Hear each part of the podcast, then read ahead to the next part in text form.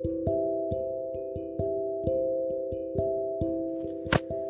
everyone, welcome to Heal, Seek, Live, and we haven't met in a long, long, long time. Now, I have a tendency to start my podcast episodes with this statement, so I thought I might as well talk about it because I experienced this in literally every day of my life. What am I talking about? Well, I know you're well acquainted with the phrase, I don't have time. That's what we say when we've been putting off a task for a long time, when we haven't met that friend that we were supposed to meet six months ago, and we still don't have time. We don't have five minutes to sit with our loved ones for a chat or a cup of tea. And who to blame? Time. So, after God, I think time is that entity who gets blamed by 7 billion plus people in this world. And we're not ready to take accountability. The reality is that it's not that you don't have time. Gary Vaynerchuk, Jay Shetty, Elon Musk, Mark Zuckerberg, all of them have the same 24 hours in a day. Now, if you think that I'm going to talk about what everybody does, saying that why are you not Zuckerberg yet? Why are you not Vaynerchuk yet? No, that's not going to be my context because time management and saying that you don't have time to do something is not always about action and priorities. Sometimes the context is entirely different. It could be from insecurities, it could be from social anxiety, it could be from self esteem issues. There are a lot of angles to this. At least for me, the other things are true. Let me explain. I, I might want to meet my best friend, really want to meet her, but I tell her I don't have time. It's possibly because I am socially anxious. I don't like to go in crowded places. That could be a reason, which could be misinterpreted as me not prioritizing my friend or me not prioritizing my work. Like, for example, this podcast, let me be completely honest and raw here that I have been getting cold feet for no reason at all, at least on the surface, and I've been putting it off. I'll do it tomorrow, I don't have time, I'll do it next month. I plan everything and then I just find the excuse, and the easiest one being that I don't have time. So when people talk about these kind of issues, when people talk about not taking accountability, people often just talk about one aspect of it. People always talk about priorities. People are not prioritizing their tasks right, or uh, uh, your priorities are not set right, but that's not always true. So, if you're dealing with self esteem issues, if you're not able to film that video that you were supposed to because you've gained uh, a couple of pounds uh, and, and, and you feel like you're not going to look good on camera or uh, what will people think, then it's not about priorities. You really, really want to do that, but a mental block or deep rooted issues are stopping you from doing that. So the so whenever you find yourself saying that you don't have time, the first thing you you don't have to automatically assume that it's about priorities. Each one of us is different, and we could be struggling with different things for why we are not taking accountability and why we are always procrastinating or putting things away. This is exactly what happened with me. I have been really, really procrastinating on a lot of things. And the irony is that I really want to do those things, and they are my priority. So I tried to explore and discover a little deeper and figure out what's causing me to delay everything, what's causing me to make time that target, the time that excuse. Why am I not able to get up and say, okay, it is me?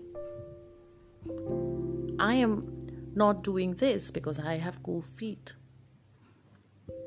The moment you get an answer to why you're putting something away is the only time when you can actually face that challenge or figure out ways to deal with that problem. If you're going to assume everything from just one angle or see everything from just one lens, it's not a one size fits all it's not we don't just put away things. Each one of us just doesn't put away things because of one reason there's no universal reason. It could be very very individual. It could be very very unique to you. So you need to first figure out why are you putting it away? You love your friend. You love your family. Why are you putting it off? Your list of things to do every day or every month or every year. Why are you putting that vacation away? Why are you not wearing that bikini? Why are you not out on the beach? Why are you not clicking as many pictures as you used to? Is it stemming from self esteem? Is it stemming from not being appreciated enough? Is it stemming from a past experience that made you feel negative? Is it a pattern? If it's a pattern with you, there is probably a root you need to get to. Once you acknowledge it, once you accept it, understand it, acknowledge it, you will take accountability to solve anything any kind of problem that comes from within, you need to first find the problem. You need to first find where it's coming from. Once you have the answer to that, accountability becomes easier. When you have the answers to what's bothering you or what's making you act in a certain way, taking accountability becomes easier the easiest way out is always blaming, but that's not going to help you solve anything. This is how I realized my problem today. It's been a long time I've been putting off the things that I really love to do. Why would I put that off? That is always on my priorities always on top of my priority list. Why would I put that off? And once I understood that it's a pattern, I tend to repeat this with the things I love the most. Strangely, things I love doing the most, I tend to avoid them the most. And that came from me always feeling underconfident. Will I be able to pull this off? Will I be able to talk? Will I be able to, um, you know, mingle with everybody? Will I be able to uh, express myself? Will I be able to uh, film? Will I look good? And when I realized that everything's not about looking good, but it's more about being real it's not about being perfect, it's about being real, it's about being who you are. And this is a realization that I've had many times, but when I understood that this realization is an answer to my procrastination, I unlocked a lot of things within me.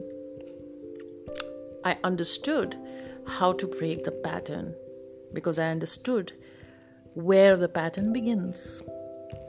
So I urge you to note down all of those things that you put off and figure out whether you're putting it off because it's not a priority or you're putting it off because you are underconfident or you're anxious or you're socially awkward. It could be anything for you, it could be any reason for you. But it surely is a red flag if you really love to do something and you're putting it off. So I really, really hope that you're going to have a chat with yourself today and going to address these difficult parts and the lovely, lovely, lovely time, the lovely 24 hours we have in a day, the lovely moments that we create, the lovely moments that we find ourselves in. Let's stop blaming that. Time, in fact, is the greatest teacher of all time. What matters is, or what changes the course of your life is, what you learn from it. It's important for you to be a good student. Whether time is a good teacher or not is not what matters. Whether you're a good student, whether you learn anything from it, is what matters. So let time teach you. Stop blaming it and start looking within. Address, acknowledge, and take accountability. Thank you for listening to me, and until we meet again, which hopefully will be soon. And yes, I totally love uh, recording episodes and sharing my experiences so that any of you who finds it relatable can probably find some kind of help or can simply feel that you're not alone. We are in this together and we'll meet soon. Until then, have a wonderful day or a wonderful night, whatever time you're listening to this episode. Have a wonderful time. Bye bye.